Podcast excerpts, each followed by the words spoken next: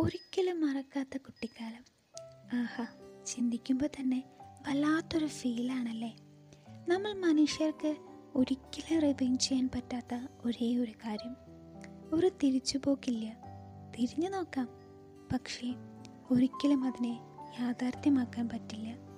I am a right S കമലാസുരയെ വിശേഷിപ്പിച്ച പോലെ കടലാസ തോടിയിലെ ചെറുപ്രായം ഉണ്ണിമാങ്ങ വിഴുങ്ങിയ കവിളുകൾ. പട്ടം പറത്തുന്ന പുഞ്ചിരികൾ മഞ്ചാട പോലെ നിറമുള്ള ചിഞ്ചുണ്ടുകൾ. എസ് കുട്ടിക്കാലം.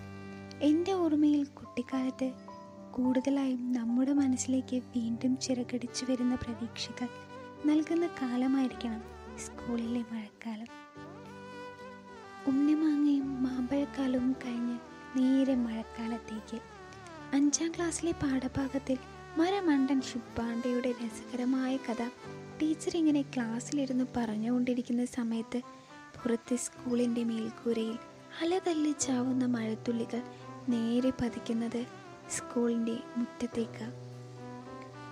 ശുപ്പാണ്ടിയുടെ കഥ കഴിഞ്ഞാൽ പിന്നെ നമ്മുടെ ഊഴമാണ്. ക്ലാസ് വിട്ട് വരാന്തയിലിരുന്ന് നോട്ട്ബുക്കിലെ കടലാസ് പറിച്ച് ദേ- ചെറു തോണികൾ ഉണ്ടാക്കി കൂട്ടുകാരൊത്ത് ആരുടെ തോണിയാണ് മുൻപന്തിയിൽ എത്തുന്നതെന്ന് നോക്കി കൈകൊട്ടിച്ചിരിക്കുന്ന മനോഹരമായ കുട്ടിക്കാലം. അങ്ങനെ എന്തോരം എന്തോരം കാര്യങ്ങളാണല്ലേ?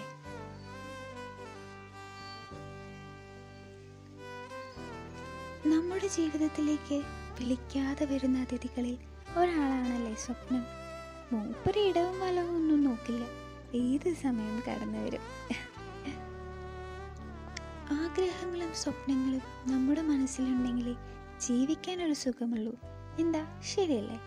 എനിവേ ഇനിയുള്ള കുറച്ചു നേരം നമുക്ക് ഒരുമിച്ചിരുന്ന് സ്വപ്നം കണ്ടാലോ? റെഡിയല്ലേ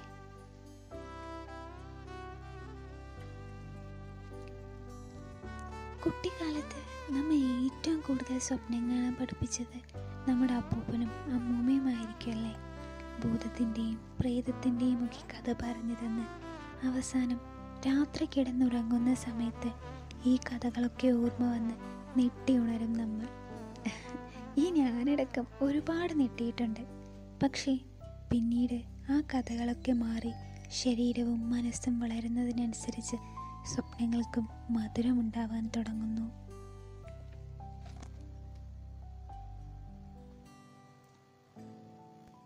സ്വപ്നം പ്രണയം ചില സമയങ്ങളിലൊക്കെ പ്രണയം എന്താണെന്ന് നമുക്ക് പോലും മനസ്സിലാവില്ല.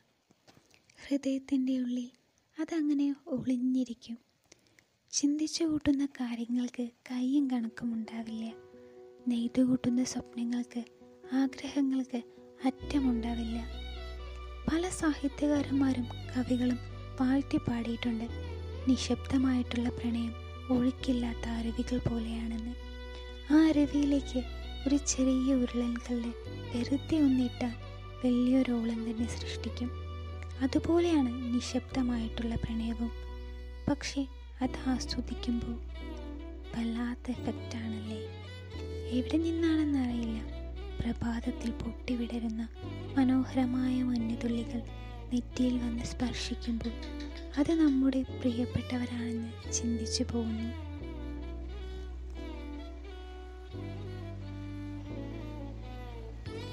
ഓഷോയുടെ തുണ്ടുകടലാസിൽ പതിഞ്ഞിട്ടുണ്ട്. കണ്ണുകൾ കൊണ്ട് കഥ പറഞ്ഞു പ്രണയിക്കുന്ന രാജകുമാരനായിരുന്നു കൗമാരകാലത്തിൽ അദ്ദേഹമെന്ന്. ഇടതൂർന്ന വനങ്ങളിലേക്ക് നടന്ന് കാടും മേടും കടന്ന് കണ്ണടിച്ച് പ്രകൃതിയുടെ തലോടലേറ്റ് അദ്ദേഹത്തിന് നഷ്ടപ്പെട്ടു പോയ ആദ്യ പ്രണയത്തെ അദ്ദേഹം വിസ്മരിച്ചിട്ടുണ്ടത്രേ. ശരിക്കും നമ്മളെ കണ്ണുകൊണ്ട് കഥ പറഞ്ഞു പ്രണയിക്കുമ്പോൾ വെറുതെ നമ്മൾ സംസാരിക്കുന്നതിനേക്കാൾ കൂടുതൽ ഈ രണ്ട് കണ്ണുകൾ തമ്മിൽ സംസാരിക്കുമ്പോൾ കിട്ടുന്ന ആ ഒരു ഫീൽ അത് അനുഭവിച്ച് തന്നെ അറിയണമല്ലേ? ചില സമയങ്ങളിൽ നമ്മളൊരു വസ്തുവിനെ സൂക്ഷിച്ചു നോക്കിക്കൊണ്ടിരിക്കുമ്പോൾ ആ വസ്തുവിന് ചിലപ്പോൾ ഇച്ചിരി ഭംഗി കൂടാറുണ്ടല്ലേ? അങ്ങനെ ചിന്തിച്ചു നോക്കിയിട്ടുണ്ടോ? നമ്മുടെ കണ്ണുകളിലെ മനോഹരമായ പ്രതിബിംബം ആ വസ്തുവിലേക്ക് തട്ടിത്തെറിക്കുമ്പോൾ വീണ്ടും ആ വസ്തുവിൽ നമുക്കൊരാകർഷണം ഉണ്ടാവാറുണ്ട്. ശരിയല്ലേ?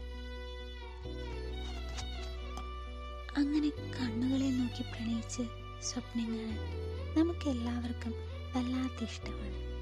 കാരണം നമ്മളെല്ലാവരും സ്വപ്നം കാണുന്നത് നമ്മിലെ മോഹങ്ങളെയാണ്.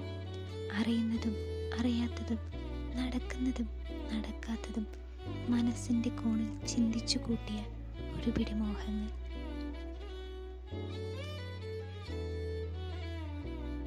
നമ്മൾ ഈ പ്രണയത്തിന്റെ കാര്യമൊക്കെ പറയുമ്പോൾ ചില സ്വപ്നങ്ങളൊക്കെ സ്വപ്നങ്ങളായി തന്നെ ഇരിക്കണം. അപ്പോഴാണ് അതിന് ഭംഗി കൂടുന്നത്. അതല്ല യാഥാർത്ഥ്യമാവുമ്പോൾ ചിലപ്പോൾ അതിന്റെ ഭംഗി നഷ്ടപ്പെട്ടു പോയേക്കാം. ആരും അറിയാതെ പ്രണയിക്കുന്ന കൂട്ടുകാർക്ക് ഈ നൂറ്റാണ്ടിലെ ഏറ്റവും നല്ലൊരു മാധ്യമം അല്ലെങ്കിൽ ഏറ്റവും നല്ലൊരു എളുപ്പവഴി എന്നത് ഈ നൂറ്റാണ്ടിൽ വിശേഷിപ്പിക്കപ്പെടുന്ന മൊബൈൽ ഫോൺ തന്നെയാണല്ലേ?